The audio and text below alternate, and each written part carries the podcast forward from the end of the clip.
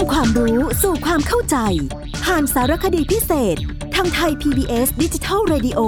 โดย วัฒนบุญจับ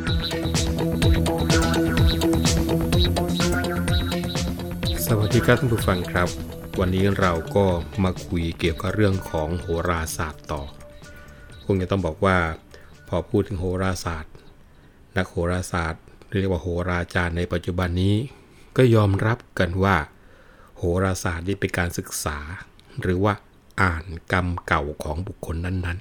ๆ ว่าได้ประกอบกรรมเก่าในอดีตชาติเอาอย่างไร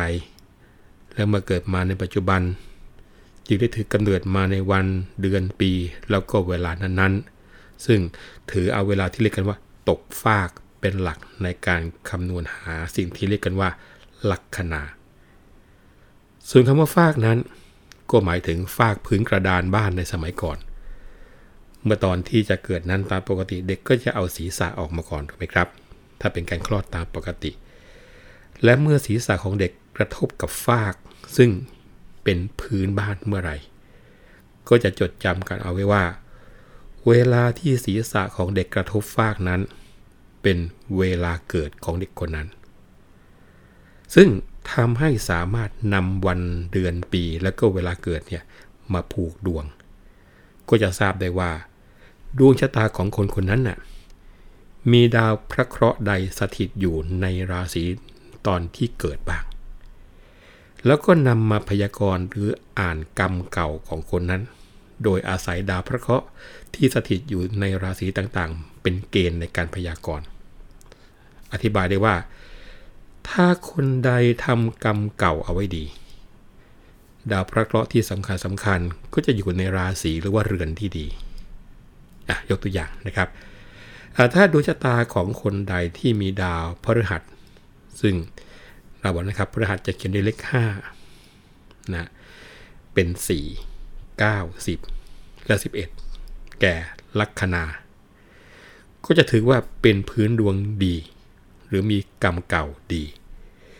ถึงได้เกิดมาในวันเดือนปีแล้วก็เวลาที่ดาวพฤหัสนั้นอยู่ตำแหน่งที่ให้คุณแก่ลัคนา หรือเจ้าของดวงชะตานั้น หรือดาวพระเคราะห์อื่นใดที่อยู่ในเรือนที่ให้คุณแก่ชะตาก็ถือได้ว่าผู้นั้นทำกรรมเก่าเอาไว้ดี ตรงนี้นะครับ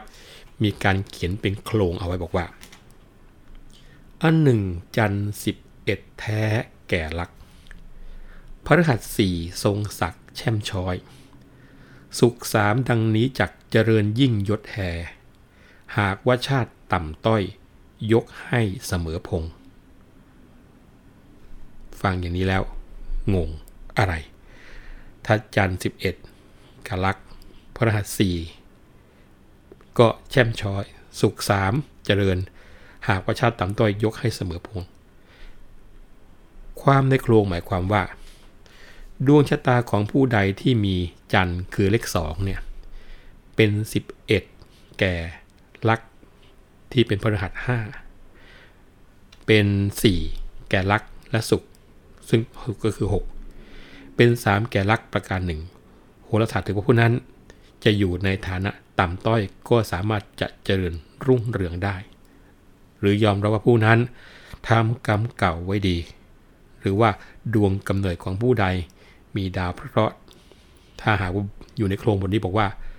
เสาเพ่งเล็งลักแล้วอสุรา กุมเมษอัศดาว่าไว้ จันสิบเอ็ดแก่ราหูเล่า อาพับอับประภาคให้โทษแท้ประเหินหิน อันนี้ก็หมายความว่าดวงชะตาของผู้ใดที่มีเสาคือเลขเจ็ดแล้วก็อสุราหรือว่าราหูเลขแปดเนี่ยเล็งลัก กลุ่มเมษคือเลข 3 ที่เป็นอังคาร เป็น 8 แก่ลัก หรือว่าจันทร์ที่เป็นเลข 2 เป็น 11 แก่ราหูที่เป็นเลข 8 ทางโหราศาสตร์ถือว่า ดวงแตก คนดวงแตกก็จะมีความเดือดร้อนอยู่ตลอดเวลา หรือเท่ากับทำว่ากรรมเก่านั้นทำเอาไว้ไม่ดี ฉะนั้นจึงกล่าวไว้ว่า โหราศาสตร์เป็นการอ่านกรรมเก่านะซึ่งเป็นการยอมรับกฎแห่งกรรมตามหลักของพุทธศาสนาอยู่ตรงนี้ด้วย คราวนี้เนื่องจากโหราศาสตร์เนี่ยเป็นศาสตร์ที่ศึกษากรรมเก่า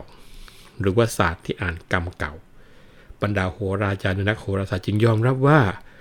กฎแห่งกรรม ซึ่งธรรมะของพระพุทธองค์ได้อธิบายเอาไว้ว่า กรรมในอดีตจะส่งผลมาถึงปัจจุบัน และกรรมในปัจจุบันก็จะส่งผลต่อไปถึงในอนาคต เพราะฉะนั้น การที่นักโหราศาสตร์ ตรวจสอบดวงชะตาของบุคคลใดแล้วพบว่าดวงของผู้ใดไม่ดี เพราะมีดาวพระเคราะห์โคจรมาทำมุมที่ก่อให้เกิดผลเสียแก่เจ้าของชะตาแล้ว นักโหราศาสตร์บางคนจึงมักจะแนะนำให้ผู้นั้นสะดาะเคราะห์ด้วยการทำความดี เช่นทำบุญตักบาตรหรือว่าปล่อยนกปล่อยปลาอย่างนี้นะครับ ทั้งนี้ก็โดยหวังว่าการทำความดีอย่างที่ว่านี้เป็นการที่จะนำเอากรรมดีในปัจจุบัน ที่ส่งผลต่อไปในอนาคตได้ ก็คือบรรเทาเคราะห์ร้ายลงได้ดังนั้นบุคคลที่เชื่อในกฎแห่งกรรม แล้วก็ประกอบแต่กุศลกรรมอยู่เสมอจึง ไม่สมควรจะต้องไปสะเดาะเคราะห์อยู่แล้วนะมีเรื่องเล่าสู่กันฟังในวงการโหราศาสตร์อยู่เรื่องหนึ่ง บอกว่าเกจิอาจารย์ผู้หนึ่งทำนายบอกว่า กระทาชายในคนนั้นจะตาขาด และจะต้องตายภายในเจ็ดวัน พอมีการพยากรณ์ชายคนนั้นก็เสียใจมาก ที่ชะตากรรมของตัวเองจะต้องถึงคาดก็ออกเดินทางจากหมู่บ้าน โดยเรียกกันว่าหมดอะไรตายอยากในชีวิต พอเดินไปได้สักพักใหญ่ๆ ก็ไปพบปลา ซึ่งกำลังตกคลักอยู่นะคนที่อยู่ในต่างจังหวัดคงเข้าใจว่าตกคลักก็คือ เมื่อน้ำแห้ง บางส่วนของสระ หรือดินที่เป็นแอ่งบางทีมีปลาอยู่ แต่ปลาเนี่ยออกไปไหนไม่ได้ แล้วก็ดินอยู่ในดินที่แบบขุ่นจนกระทั่งเป็นเลนแล้วนะลักษณะอย่างนี้เขาเรียกว่าตกคลักอยู่ ชายคนนั้นก็เกิดความสงสารปลาขึ้นมา เพราะปลาเหล่านั้นกำลังจะตายเหมือนกับตัวเองนี่แหละ ก็เลยตักปลาทั้งหมดไปปล่อยยังบ่อน้ำ หรือว่าลงแม่น้ำไปเลย พอครบเจ็ดวัน กระทาชายคนนั้นก็เดินทางกลับมายังหมู่บ้านอีก เมื่อเกจิอาจารย์เห็นชายคนนั้นเข้าก็แปลกใจมาก เพราะว่าตัวของเกจิอาจารย์ก็มีความมั่นใจในความรู้ทางโหราศาสตร์ของตัวเองที่ได้เรียนมา แล้วก็ทำนายนี้ไม่เคยพลาดเลย แต่คนที่ทำใหม่จึงผิดพลาด หรือว่าไม่แม่นไปได้ ก็เลยไปถามว่าทำไมยังไม่ตายล่ะ อิตกถาชายคนที่ได้รับการพยากรณ์ก็บอกว่าไม่รู้เหมือนกัน แล้วก็เล่าเรื่องต่างๆที่ผ่านมาให้กับเกจิอาจารย์ได้ฟังโดยตลอด เกจิอาจารย์ก็เข้าใจเรื่องในทันทีว่า การที่กระทาชายนายคนนั้นไม่ตาย ทั้งทั้งที่ดวงชะตาขาดแล้ว เป็นเพราะว่าชายคนนี้ช่วยชีวิตปลาจำนวนมากเอาไว้ ซึ่งก็เท่ากับว่าเป็นการช่วยต่ออายุของตนเอง ซึ่งคงจะเป็นนิทาน เรื่องเล่าเนี่ยครับ ถึงทำให้เกิดพิธีกรรมอย่างนึงคือ ปล่อยปลา แล้วก็ปล่อยนกที่เราเห็นกันอยู่ทุกๆวันนี่แหละทงจะต้องบอกว่า หากการสะเดาะเคราะห์ส่งผลจริงแล้ว ก็จะยิ่งทำให้โหราศาสตร์เป็นศาสตร์ที่ไม่แน่นอนมากยิ่งขึ้นทำไม ก็คงจะต้องบอกว่า คนที่ดวงชะตาขาดตามหลักโหราศาสตร์ แต่ไปประกอบการบุญการกุศลขึ้นมา ก็จะรอดตาย แล้วก็จะมีอายุยืนยาวต่อไปอีก ซึ่งเท่ากับว่าคำพยากรณ์ตามหลักโหราศาสตร์เกิดความไม่แน่นอน เพราะคงจะไม่มีใครอายุสั้น เพราะรู้ว่าชะตาของตนจะขาดก็รีบทำบุญ ปล่อยนกปล่อยปลาซะ ตนก็จะมีอายุยืนยาวต่อไปอีก แต่ว่าอย่างไรก็ดีท่านผู้ฟังครับ การประกอบการบุญการกุศลหรือการกระทำความดีเนี่ยย่อมจะส่งผลให้เกิดบุญแก่จิตใจ แก่แต่ละบุคคลในทุกๆโอกาส เมื่อเกิดจิตที่เป็นกุศลขึ้นมา จิตใจก็ย่อมสบาย สบายก็ทำให้เกิดสติ ก็คือความระลึกได้ว่าอะไรดี อะไรไม่ดีหรืออะไรควรอะไรไม่ควร แล้วก็นำไปสู่การก่อให้เกิดความคิดที่จะแก้ไขปัญหาในที่สุด ก็คือการใคร่ครวญพิจารณาหาเหตุผล ซึ่งอาจจะทำให้สามารถนำไปใช้ในการแก้ปัญหาต่างๆได้ นี่เรามุมมองกันตรงนี้ คราวนี้เนื่องจากโหราศาสตร์ยอมรับในเรื่องของกฎแห่งกรรม โดยเฉพาะอย่างยิ่งเป็นศาสตร์ที่อ่านกรรมเก่า เพราะฉะนั้นนักโหราศาสตร์จึงยอมรับว่าชะตาชีวิตของมนุษย์นั้นขึ้นอยู่กับกรรมเก่าของแต่ละคน โดยที่บุคคลต่างๆ ไม่สามารถจะหลีกเลี่ยงชะตากรรมเก่าที่แต่ละคนทำเอาไว้ได้เลย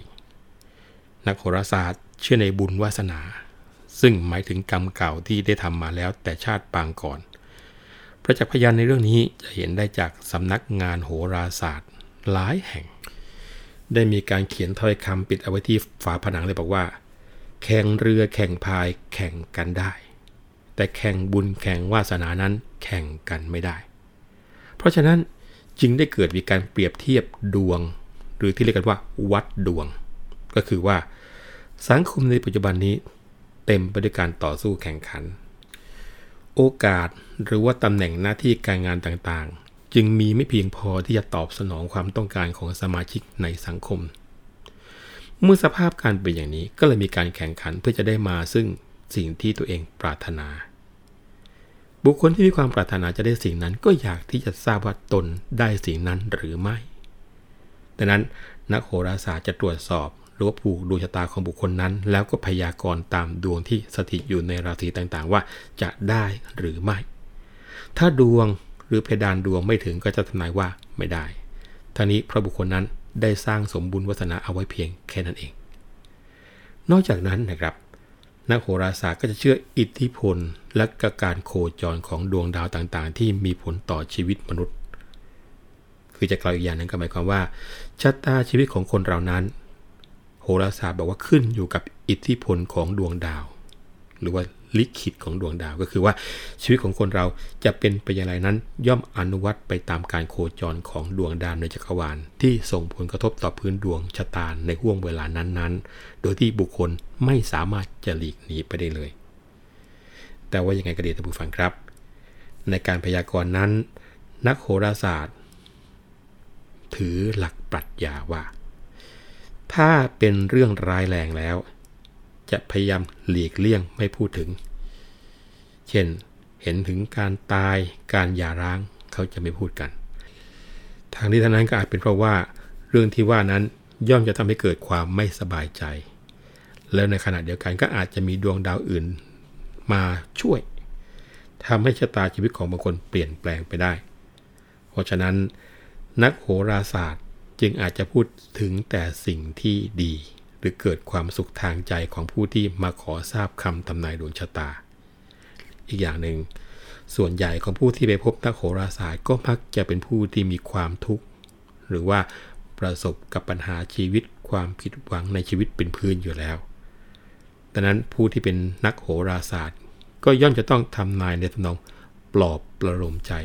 ให้เกิดความสบายใจเอาไว้ก่อน ก็เลยทำให้เข้าใจว่า โหราศาสตร์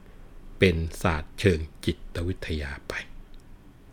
โหราศาสตร์มีอะไรที่น่าสนใจอีกเยอะที่มันโยงใยไปกับวิถีชีวิตของคนไทย กับความเชื่อ แล้วก็คงจะต้องสะท้อนถึงหลักความคิดที่โยงใยไปทางศาสนาด้วย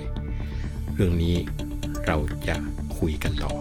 วันนี้ผมวัฒนบุญจับขอลาไปก่อนนะครับ สวัสดีครับ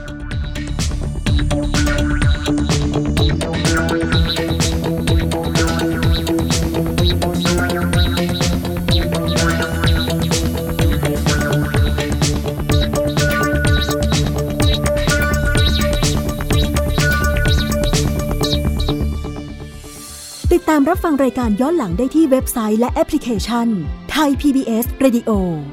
ไทย PBS ดิจิทัล Radio วิทยุข่าวสารสาระ เพื่อสาธารณะและสังคม